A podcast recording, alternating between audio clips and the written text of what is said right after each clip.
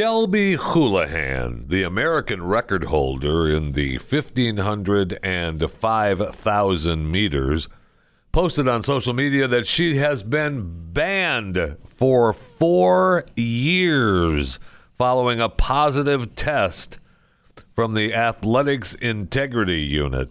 They notified her that the drug testing sample returned a finding for anabolic steroid nandrolone.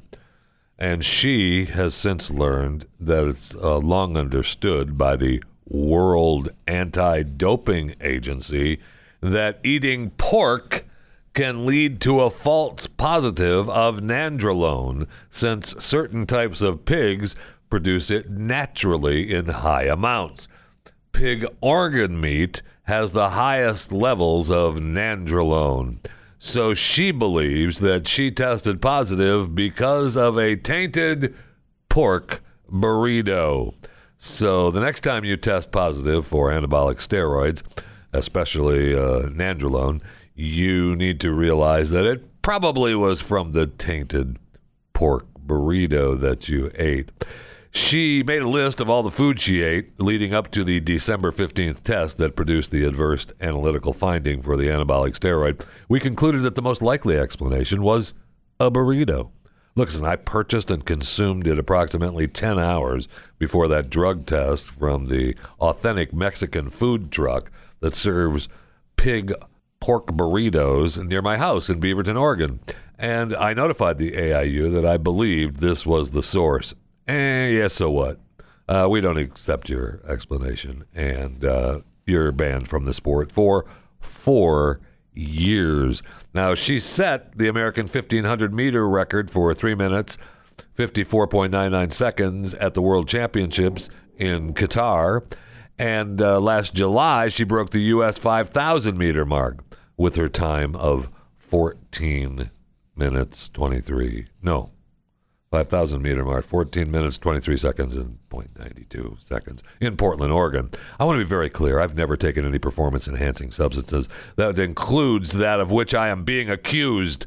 I believe in the sport and pushing your body to limit. Who doesn't believe in running those races like that, those 1,500 and 5,000 meter races? Um, I don't do this for the accolades. Well, clearly you do. Maybe not for the money or the people to know my name. I do this because I love it. I have so much fun doing it, and it's always the best part of my day. Yes, I know. And it's the best part of your day because now you can't do it because you tested positive for anabolic steroids and you claim that it was from pig organ meat. Now, it's probably true she's a runner, and if you look at her picture, you know she looks like the athlete that would run the fifteen hundred and five thousand meter races. But everything we've had happen to us about animals and humans testing positive, and then they want us to believe that it was because of something that it wasn't, and then we find out that oh, you know what? Yeah, you know it was. It's really hard to believe that you test positive from eating a pork burrito. Maybe that's just me. Welcome. Welcome to Chewing the Fat. Well, I see where Mackenzie Scott, you know her, you love her, one of the richest women in the world, and her husband, Dan Jewett, remember him, the school teacher, donated another $2.74 billion to organizations that focus on the arts and combating racial discrimination. Right? It's important that we take care of that. She uh, claimed that uh, she donated the to 286 organizations, which are high impact organizations in categories and communities that have been historically underfunded and overlooked. The list includes the Racial Equity in Journalism Fund, the Asian American Federation, the Emerging LGBTQ Leaders of Color Fund, and the National Equity Project. In her blog post, she said she wants to de emphasize privileged voices and cede focus to others. People struggling against inequities deserve center stage in stories about change they are creating. Me, Dan, a constellation of researchers and administrators and advisors, we are all attempting to give away a fortune that was enabled by systems in need of change. Oh, that is so special. Now, she's given away more than $8.5 billion in donations in less than a year. Wow. I mean, just wow. I know when she got the divorce, right? She was worth, I don't know, 40 some billion or something like that, which I thought was a little undervalued. And now she's worth, you know, I don't know, $60 billion or something like that. And then she got married to the school teacher. What a good gig for him, man. I'm in love with Mackenzie too. No, really, I am.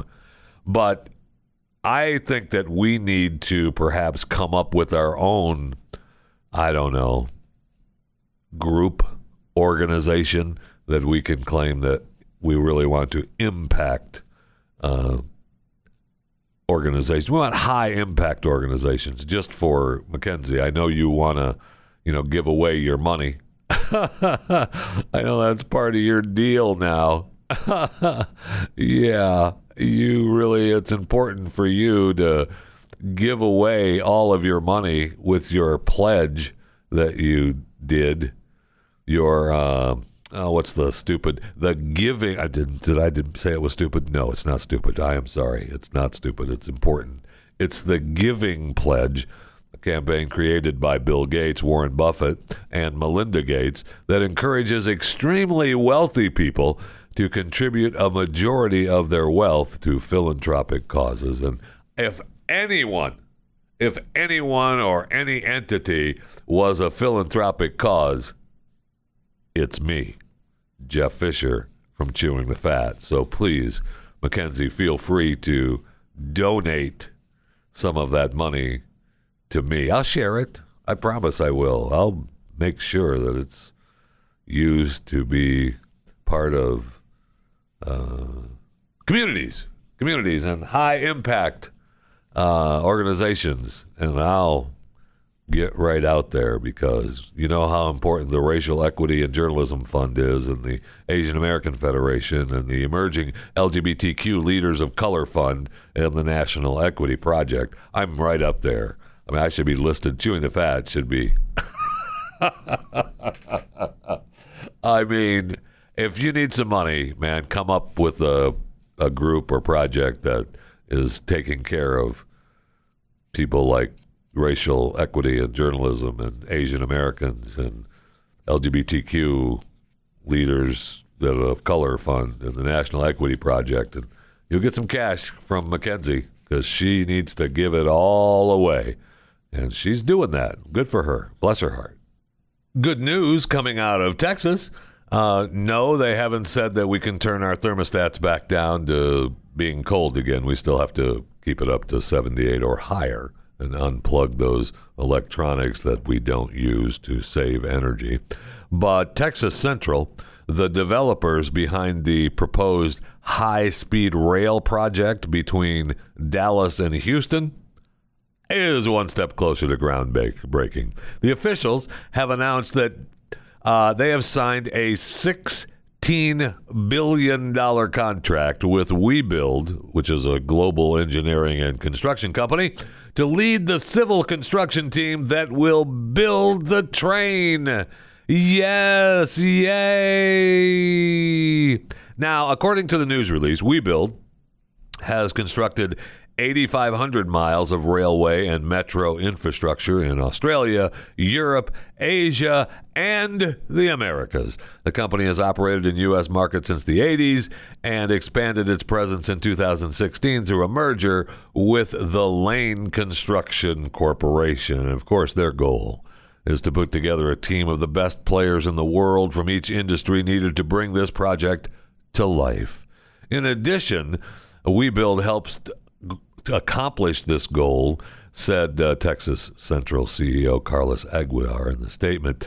We will execute the heavy construction of the project, including the design and build of all 236 miles of the alignment, about half of which will be on a viaduct. So we're going to have that high speed route. Whenever you fly into DFW, you can hop on the high speed rail and zip into Houston, or you could just fly to Houston and be there. And then you could hop on the high speed rail and come back to Dallas and fly out. It'd be it's interesting to me that we still want this high speed rail going on. Am I a fan of the railroad? Yes, I love the railroads. Life in the train age, baby. That's me. I'm a fan. But I just can't believe that we're spending this billions of dollars on this train to go from Dallas to Houston and or Houston to Dallas in 90 minutes. And you know just to travel 200 miles. Sure will it be fun to do once or twice? I guess. Uh, you know but what's it to have it be a viable mode of transportation? I mean we like our cars uh, especially in texas. And when i get to houston what am i going to do or when you get to dallas from houston what are you going to do? Now, maybe that's a business opportunity there. Maybe you become the high speed rail taxi service. And if you want to visit the Houston and or Dallas area, you can take chewing the fat rent a car and we'll drive you around DFW and show you around and take you to a restaurant and drop you off and come back and pick you up and drive you around some more and then we'll take you back to the train station and you can hop on the train and head back to either Dallas or Houston, and you know be sure to pay for the chewing the fat rent a car, or you could drive yourself and just be in your own car. I'm not sure why we're thinking this is such a big deal, but it is, and we love the rail services here in America, and with this administration loving the rail service uh, it's going to get bigger and bigger. I see where Amtrak has relaunched its USA Rail Pass that gets you a ticket to travel the country for 30 days for $299. Yay! Just in time for a boom in summer travel. Now, the ticket allows buyers to book 10 trips over 30 days for the flat fee. It normally costs $499, but we're discounting it to $299 through June 22nd. So if you're listening live today, which is the 16th of June 2021, you still have a few days to pick up your Amtrak Rail Pass, the USA Rail Pass, for $299. Yay! We're expecting a big boom and I don't see where it's that big a deal. But so for 299 bucks, you get to let's see. The rail pass is good for only coach seats. It doesn't let passengers book premium accommodations like sleeper cabins or first class seats. Still uh, $30 a segment. The pass offers massive discounts given that one segment can cost $100. Yeah, yeah, yeah, yeah.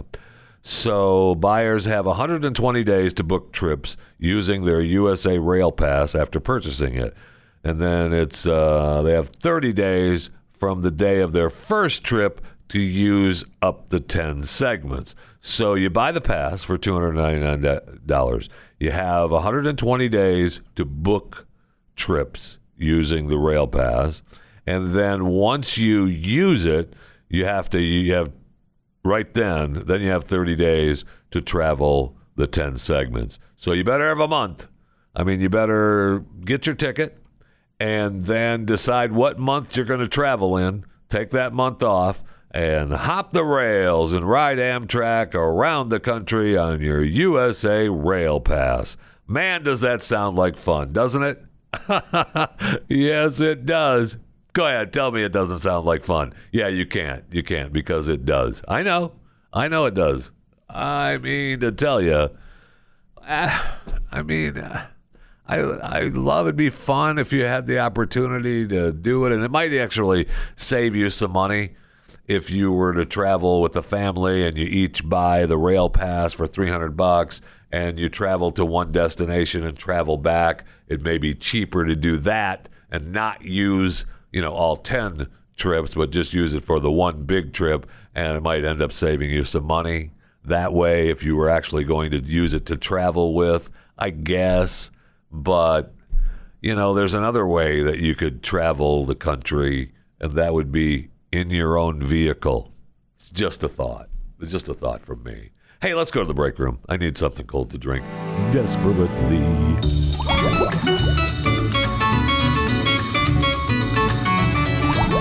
Oh. That is so good. You know, we've talked before about the fine line between restaurants and humans and how we kind of feel like we don't want to know. Just don't tell me you spit on my food. Just just do it and I don't, you know, I don't care. I mean, obviously you do, but you just don't want to know right? So I'm reading this story. I see the headline Two Fort Worth restaurants close after inspectors find serious health violations. Now, I know this is obviously about Fort Worth and it's part of the, you know, Star Telegram, which is a local website, newspaper, whatever. But uh, I, it, this happens all over the country, all over the world. And they have these health code violations. And I'm reading about what those violations are, and it's not good. Uh, it's not pretty. Now, they talk about the two restaurants that were closed, and they talk about their scoring for how it happens that they close. Now, apparently, these restaurants are back open again. So they corrected some of the issues to get back open.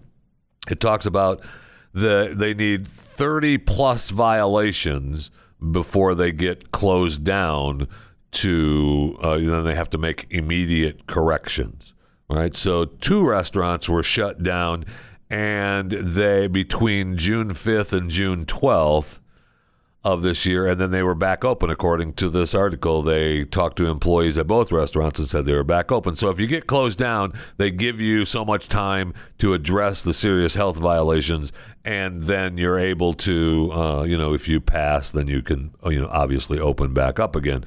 So they score it with a 30, right? So if you uh, scored a 30 uh, on your inspection, then uh, you're they're shutting you down. And they show a couple of restaurants that uh, you know scored a 26, a 27. To me, that's getting that's getting pretty close. Uh, it's getting. Uh, I don't want. I don't want to know. And so these other restaurants that came close to closing down, they both had notes from the inspectors that black organic matter in the ice machine. Oh, no, thank you. I don't want to know about black organic matter inside the ice machine. What I want is for someone to clean the ice machine and not put your nasty hands in the ice machine. Please, that would be nice. They noticed improperly stored food, food not protected from contamination, unclean food contact surfaces, and damage to food contact surfaces were some of the violations. Um, food in the re- in the reach-in cooler with no label.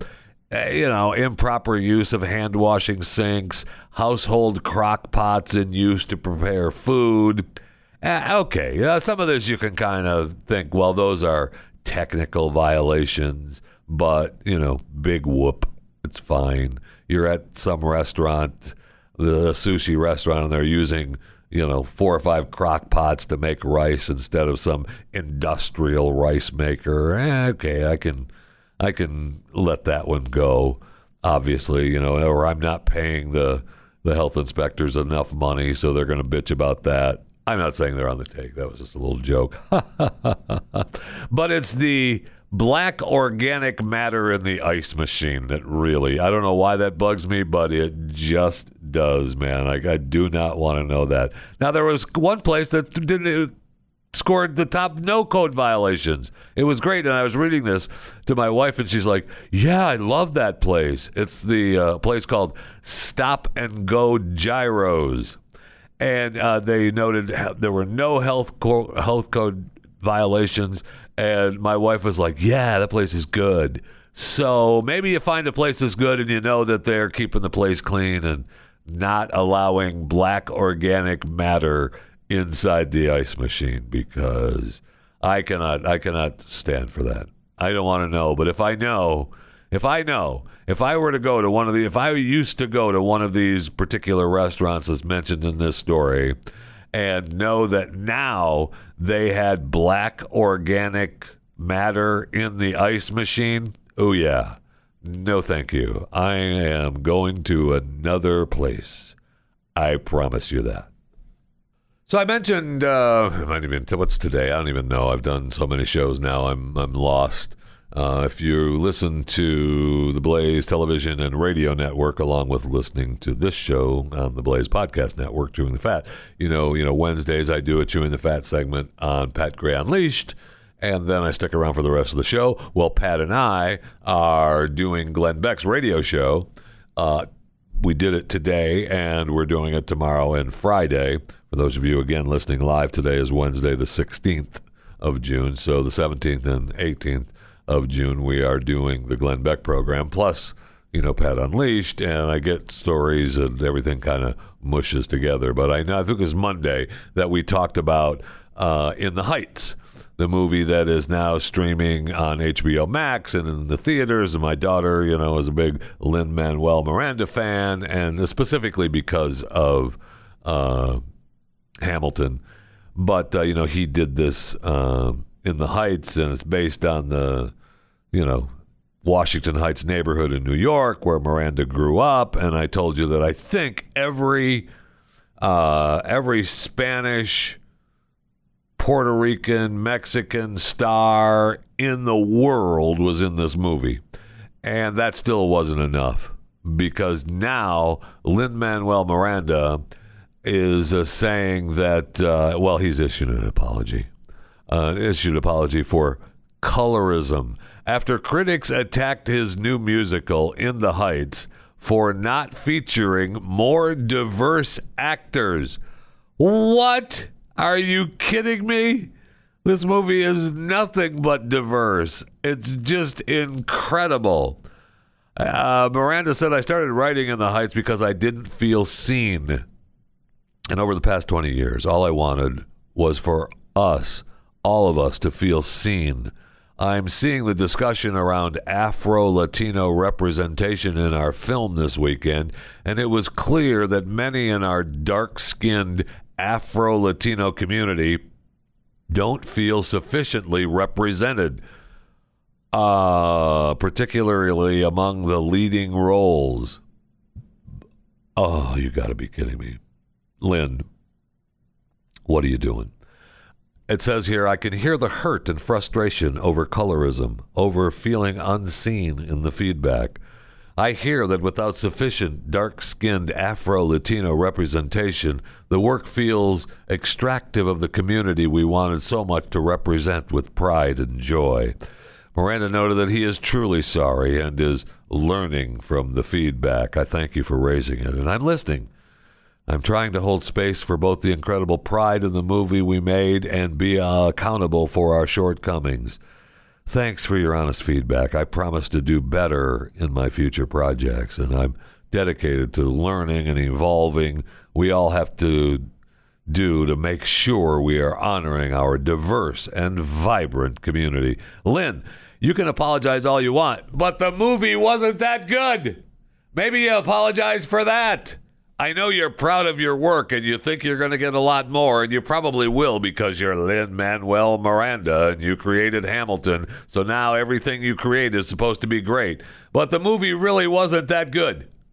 Uh, it was a musical based on the play In the Heights, but it was more of a play than a movie, but it was filmed like a movie. And when you want to talk about uh, colorism, I told you every Latino, Spanish American, Spanish Brazilian, Puerto Rican, whatever whatever Spanish speaking star you were, were in, well, you were in that movie. You're in the movie. I don't understand what the problem is. I really don't. It's unbelievable. The only thing is, is that they realized that it really wasn't that good, and fans didn't like it. They had all these great projections. All the all the woke audience was this movie was going to be huge, and it was just going to light the theaters on fire, and everything was going to be beautiful. Uh-uh, wrong. Uh, nobody went to see it.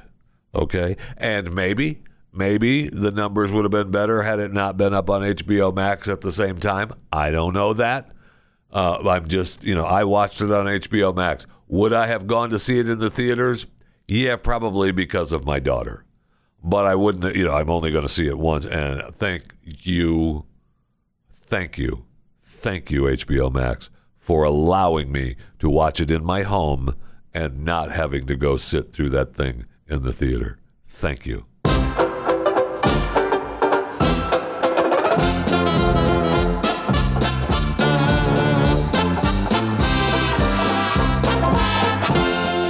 Plenty of news in the animal world. Uh, we'll start with the Freshpet Incorporated announcing a recall of a single lot of Freshpet Select Small Dog Bite Size Beef and Egg Recipe Dog Food one pound bags with the sell date 10 30 2021 due to a potential contamination with salmonella. Yes. Now listen, what happened was is the Freshpet team had designated this single lot for destruction and oh man, we shipped it out.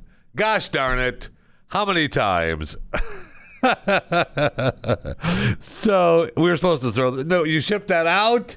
Yeah, we, we just put it on the truck. We shipped it out. What? Yeah, sorry, we weren't supposed to do that. So limited geographic markets between June 7th and June 10th of this year uh, got these particular bags of dog food and uh, yeah, they weren't supposed to. We were supposed to throw them away. I don't know what happened. One thing led to another, and it ended up on a truck that was going to the stores. So you know, if your dog gets salmonella, sorry, we didn't mean it. We're we're recalling it now. So okay, we're sorry. Right now, they've received no reports of illness or injury or adverse reaction, but uh, you know we've we're sorry we recalled it. You've got our deep commitment to safety and uh, you know of our pet parents and their dogs. We're sorry. A little, limited number of impacted products may have been sold at Publix in Florida, South Carolina, and Georgia. Yeah, limited target locations in Arizona and Southern California. Most of the product, though, we we got. We we, we intercepted it at the retailer distribution warehouses, and it wasn't even delivered to the retail store. So most of it we got. Some of it got out, and we're sorry that Bill from shipping threw it on the truck. you you you just you just threw that lot in. Yeah, I figured it was I was on the pallets ready to go. I, mean, I don't know what you what you want from me. Is just ready to go. I mean, that's a big lot that you just put on the ship or put on the trucks to ship out. I'll tell you that. so if you if you got some fresh pet select small dog bite-sized beef and egg recipe dog food the one pound bags you need to bring it back in for a refund or you, there's a link on their website that you can get a refund or you can, you know, just throw it away, but don't let your dogs eat it. Okay, we're sorry.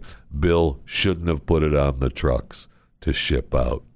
The 145th Westminster Kennel Club Dog Show just happened. I didn't even know what was going on. I love the dog show.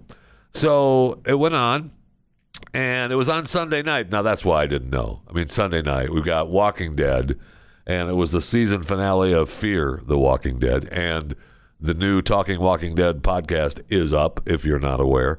Uh, so you can give that a listen. That's with Jason Buttrill and my son Maximus. We had the uh, final uh, season uh, season six, episode sixteen of Fear the Walking Dead took place this week. So I was watching that. We had the season finale of Gangs of London on Sunday night, which was awesome. That show really, man, there is that's a big guy show. There's a lot of violence a lot of blood, but it's very I love it's a great show. If you can handle, you know, drugs and violence and sex, all the good stuff. all the big guy stuff. I recommend watching Gangs of London on AMC, or you can catch it at any time, AMC Plus. Uh, but anyway, that's why I didn't catch the Westminster Kennel Club dog show on Sunday night. But uh, Wasabi, a 13 and a half pound Pekingese with a flowing lion's mane of a coat and a serious family history, boldly rose above six worthy competitors, even though he's not even nine inches tall. Wasabi is a three year old from East Berlin, Pennsylvania. He took home the most coveted prize in dogdom, capturing Best in Show at the 145th edition of the nation's most renowned dog show and one that was unlike any of its 144 predecessors. Yeah, I don't even think was anybody there. Um, I doubt they even had a crowd, right?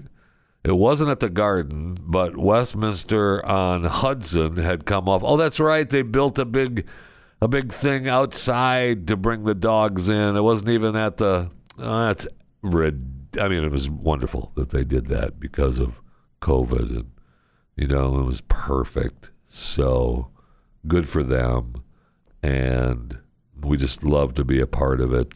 I mean, I wouldn't want to have it in, you know, in the city. And they they had it in some park set up with a tent, and it was just beautiful. Yeah, did I mention? Yeah, it was beautiful. So it was since 1877. It's the second oldest continuously running sport event in the United States.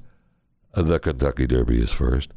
It's usually held at Madison Square Garden, but because of the pandemic protocol problems, show executives opted to push it back from February until June and get it out of Midtown Manhattan and go 25 miles up the Hudson River to the idyllic grounds of Lyndhurst, a 19th century Gothic mansion. Oh, yes, that's right. So, wow, it was just beautiful. Man, I wish I would have seen that. Uh, I wish I would have known. I would have recorded it and watched it later, and I actually probably would have done that. But uh, anyway, congratulations to what's the stupid was- Wasabi, the three-year-old Pekingese from East Berlin, Pennsylvania. Con- congratulations, and we're at it again. A uh, pizza joint in Ohio has decided that they're going to make cicada pizzas. And I say it like that because I don't like it. And stop it. Cicada pizzas. So, a pizza joint in Dayton, Ohio is, you know, of course, getting some national buzz because of its cicada topped pizza. It's 18 inch hand tossed dough with sriracha sauce, mozzarella and provolone, blanched and sauteed locally foraged cicadas, mushrooms, cabbage, green onion, mango, cilantro, and a spicy Thai sauce. After the bake, and a cicada wing adorned the crust. Man, do I want that pizza! How good does that sound? Uh, man, you you you got me with cabbage and green onion and mango, and then the cilantro with the spicy Thai sauce, and then you look at the locally foraged sauteed cicadas, along with some mozzarella and provolone, along with some sriracha sauce. Oh man, now you're talking about a pizza from me, and I know that some of the opinions at the pizza joint ranged from absolutely delicious to well, uh, yeah. They're lucky they got that because they wouldn't have got that from me. I'll tell you that. It would have been. I would not have tried it. Uh, maybe I would have. I don't know. It does not sound good at all. It sounds ugh, yuck. And I know we're supposed to be all about the brood cicadas and they're flying all around looking for business and we've talked about the the guy that got into a car accident because the cicada flew into his car. It'd be a good time to drive with your windows closed. That's just a helpful hint from me and chewing the fat. Perhaps if you're in a brood X zone, you drive with your windows up because nobody wants those things flying into your car. But if it does, I'm a little confused how it, you know, forces you into an accident, but I guess you get spooked and you try to get it out of your car and maybe the cicada is trying to attack you because it thinks you're a giant cicada and it wants to have, you know, cicada business with you. So, you know, it starts attacking you and then you hit a pole and smash your car. But uh, people, more and more people are trying to get me to eat cicadas, and I say no. No, no to cicadas. Say no to bugs. In fact, just say no to bugs. That's a that's a that's a good helpful hint, and that could be my new saying and new phrase that I stand by 100%. Just say no to bugs.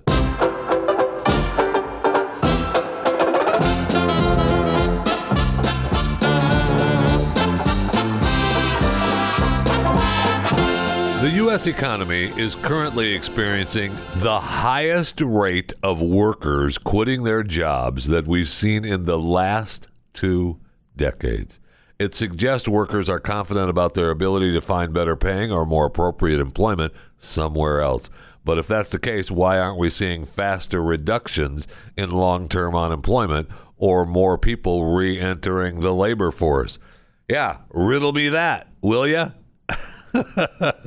I mean, I think we have a pretty good idea why that is happening. But it also leads into a new study that claims the average age of U.S. cars are uh, 12.1 years. So, according to a new research from IHS Markit, M A R K I T, over the past year, the average rose from 11.9 years in 2019 and now two two decades ago the average age of a US car on the road was just 9.6 years.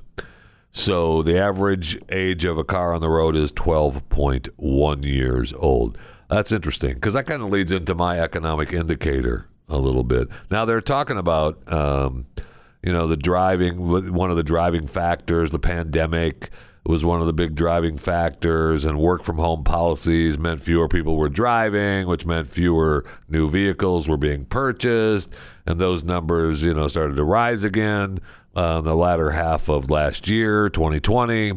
Um, you know, their research showed that there was 13% reduction in vehicle miles traveled between 2019 and 2020. That uh, those two factors combined with an increase in vehicle scrappage uh, cars leaving the active population pushed the average age north of 12 years, which strays from the norm, according to them, as an increase in vehicles leaving the general population would traditionally lower the average age of a car on the road. You'd be buying a new car, getting rid of that older car. And they're saying electric vehicles will hopefully boost the average vehicle. Uh, we'll see. We'll see. Right now, they claim there is approximately 1 million electric cars on U.S. roads, and the average age of that is 3.9 years, a number that's held pretty steady since 2016. Yeah, the same million uh, people want their electric cars. They're saying once more electric cars are registered, uh, once more used electric cars start landing on lots, average ages are expected to rise. Mm, we'll see. Uh, you know, my economic indicator it goes along with the uh, average age of cars on the road getting older is that on top of that you have the average age of cars on the road getting older. My economic indicator is broken down cars along the road. Uh, you see the economy is starting to get worse when you see more and more cars breaking down along the road. To me that says that people aren't doing as well as they were and they're putting off routine maintenance on their vehicles, so it breaks down. And you know they're waiting for something. They're you know they're they don't have the money, uh, or they do they don't want to spend the money on routine maintenance, so it breaks down, and then you got to get it towed and get it fixed, and you know that's your car, right? I mean that's the old the old sign at the uh, at the the workshops the best used car you can have is the one you have right now. So, you know, you got to go with that. But just, I, I just kind of feel like uh, we're starting to see a little downturn in the economy, and I hope it turns around. I hope it turns around. I hope that less cars uh, break down along the side of the road so that my economic indicator, Jeff Fisher chewing the fat economic indicator, doesn't uh, show that the economy is getting worse. But I will say just keep an eye out along your roads and byways because when you start seeing more cars breaking down, things are getting tougher. I know. You can quote me on that. Don't you worry about it. And I was threatened that I had to do this story in Chewing the Fat, or uh, a person was going to stop listening to the show. So, I mean, I don't want that. I don't want, I think his name was Connor, if I remember correctly. Kelvin, not Connor. Kelvin. Sorry. I, I messed that up for a little bit. Now, normally I joked around a little bit on my Chewing the Fat segment during Pat Unleashed this morning that, uh, you know, I don't negotiate with terrorists. But uh, the story is interesting, and it is a, a Fisher, uh, a Fisher, Jeff Fisher Chewing the Fat story. No question about it. So, a lady is on the beach in Florida, and she is doing her job. Her job is as a wildlife manager is to get on the beach and do a sea turtle nesting survey. And Lord knows we need surveys on nesting sea turtles in Florida. We all we all care about the sea turtles along the beaches. I know, truthfully, we really do. So this wildlife manager, uh, her name is uh, Angie Chambers is uh, you know walking along the beach doing her nesting survey and she stumbles across a package. And she says ooh that's kind of weird. I wonder it's a package wrapped tightly in plastic and tape and i thought it could be drugs.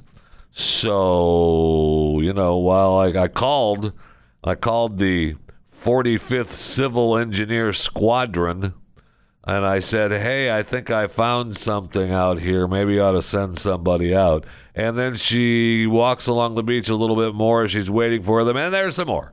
And then there's some more.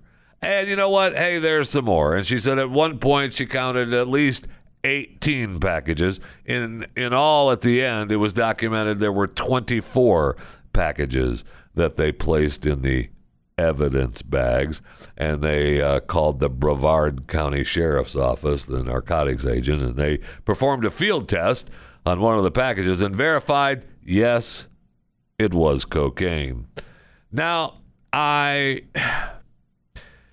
I frown upon these stories because why do we know about them? We know about them because someone turned it in.